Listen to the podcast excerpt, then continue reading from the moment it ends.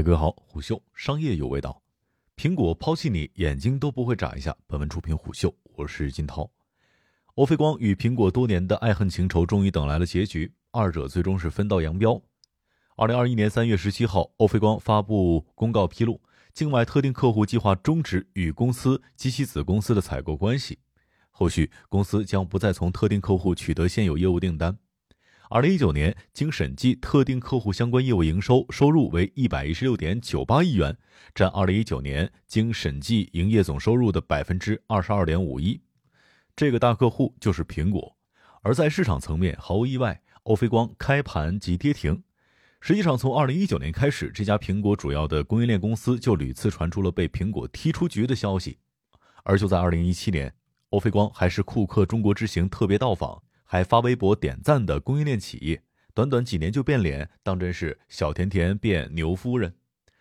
欧菲光打入苹果供应链的时间并不长，库克到访前的同年四月，欧菲科技通过收购索尼华南电子百分之百的股权，打入苹果摄像头供应链。也在同年，触控传感器也通过了认证，成为大陆首家苹果触控供应公司，主要应用于当年生产的 iPad 上面。欧菲光的客户还包括华为、OPPO 以及一众汽车厂商。而华为其实才是欧菲光的第一大客户。不过，如今华为受挫，与苹果分手，当真是祸不单行。打入苹果供应链本来应该是这家供应链公司发展历史当中的一个重大节点，但这几年欧菲光麻烦不断。二零一九年四月，欧菲光经历了一次重大的财务问题，其披露的二零一八年年报显示，报告期内公司实现营业总收入四百三十亿元，归属于上市公司股东的净利润为负五点二亿元。诡异的是，就在一月三十一号，欧菲光曾经披露二零一八年度业绩快报，预计归属于上市公司股东的净利润为十八点四亿元，三个月期间净利下修了二十三亿，引发行业人士、普通股民群体的震荡。到二零二零年九月份，台湾经济日报的消息显示，为了保证新的 iPad 的供应，苹果拟将触控订单从欧菲光转回台湾富士康旗下的叶城 GS 与陈红 TPK。这三家共同供应苹果平价 iPad 触控模组，三者占比接近。随后，欧菲光回应所谓被苹果抛弃是不实消息，甚至称这是竞争对手故意放出的。而除去触控模组之外，苹果也是欧菲光镜头模组的大客户。二零二零年上半年，欧菲光非安卓影像模组产品销售收入为三十六点七三亿元，同比增长百分之九十五点九五，出货量零点五五亿颗，同比增长百分之三十点三四。不过，欧菲光只占苹果镜头模组百分之十左右的供应比例。而在八月份，韩媒报道，苹果公司正在韩国调研相机零部件 TOF 模组的潜在供应情况，并与多家韩国相机零部件厂商接触。这样的大公司终止合作是需要提前通知的。彭博社的报道也显示，苹果已经于几个月之前终止了与欧菲光的合作。从二零二一年开始，欧菲光不再有苹果的新订单。而就在今年一月份，一则耐人寻味的消息传出。玄古宝从供应链数位人士处获悉，欧菲光华南厂即将出售给立讯精密。虽然双方否认，但接下来两个月，欧菲光开始陆续出售子公司摄像头模组业务等资产。这基本上可以视作欧菲光失去大客户的止血行动。欧菲光过去曾经公开表示，苹果并不是最大客户，并没有所谓的苹果依赖。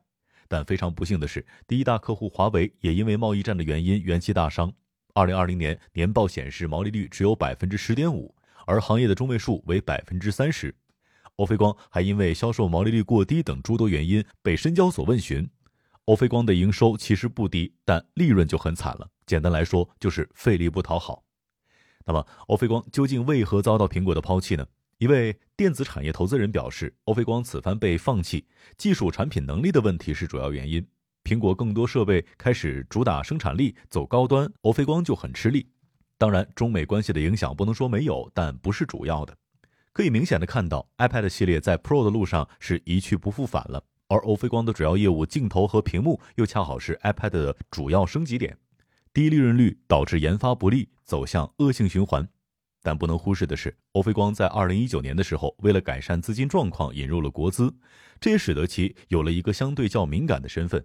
而去年七月份，也是欧菲光与苹果分手传言的前夕，因为用工的一些传言，这家公司被美国商务部列入实体清单。苹果对于供应链公司的掌控力度已经无需赘述，iPhone 精良的做工、强劲的性能，都是建立在对供应商极其严苛的要求之上的。即便你技术过关，也要随时提防苹果的扶持备胎，而内部出现公司的问题，苹果抛弃你，眼睛都不会眨一下。作为苹果供应链的代表企业之一，欧菲光似乎有着特别的参考意义。在综合考虑到整个中美的大背景，有一说法是，欧菲光只是一个开始，苹果正在逐步剥离中国产业链。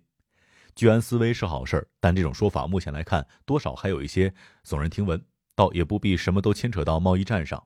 供应链的调整是一个动态的过程，有进来的，自然就会有淘汰的。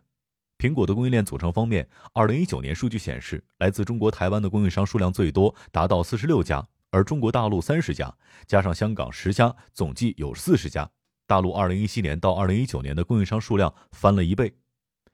供应链的迁移，牵一发而动全身。综合人力成本、配套设施、政策、产业完善程度等等多个维度，中国仍是全球最佳的电子产业链所在地。但真正的问题是，目前来看，中国产业链的根本问题是暂时还没能走向真正的升级，主要从事的依然是毛利率较低的元器件供应或者是代工。欧菲光真正的问题就是利润率一直上不去，只能从事相对中低端的元器件，导致不可替代性并不强。除去欧菲光、立讯、歌尔等苹果供应链公司，毛利都处在一个相对较低的水平。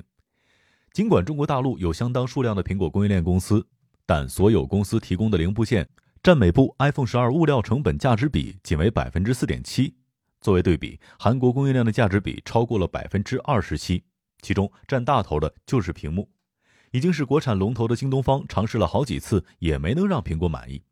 苹果的国产供应链公司需要考虑的是。当东南亚工厂们的成本优势显现的时候，自己能不能顺势完成升级，至少达到台湾的水平？否则高不成低不就，相当危险。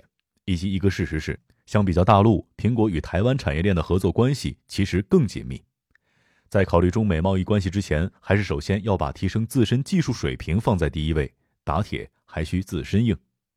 商业洞听是虎嗅推出一档音频节目，精选虎嗅耐听文章，分享有洞见的商业故事。我是金涛，下期见。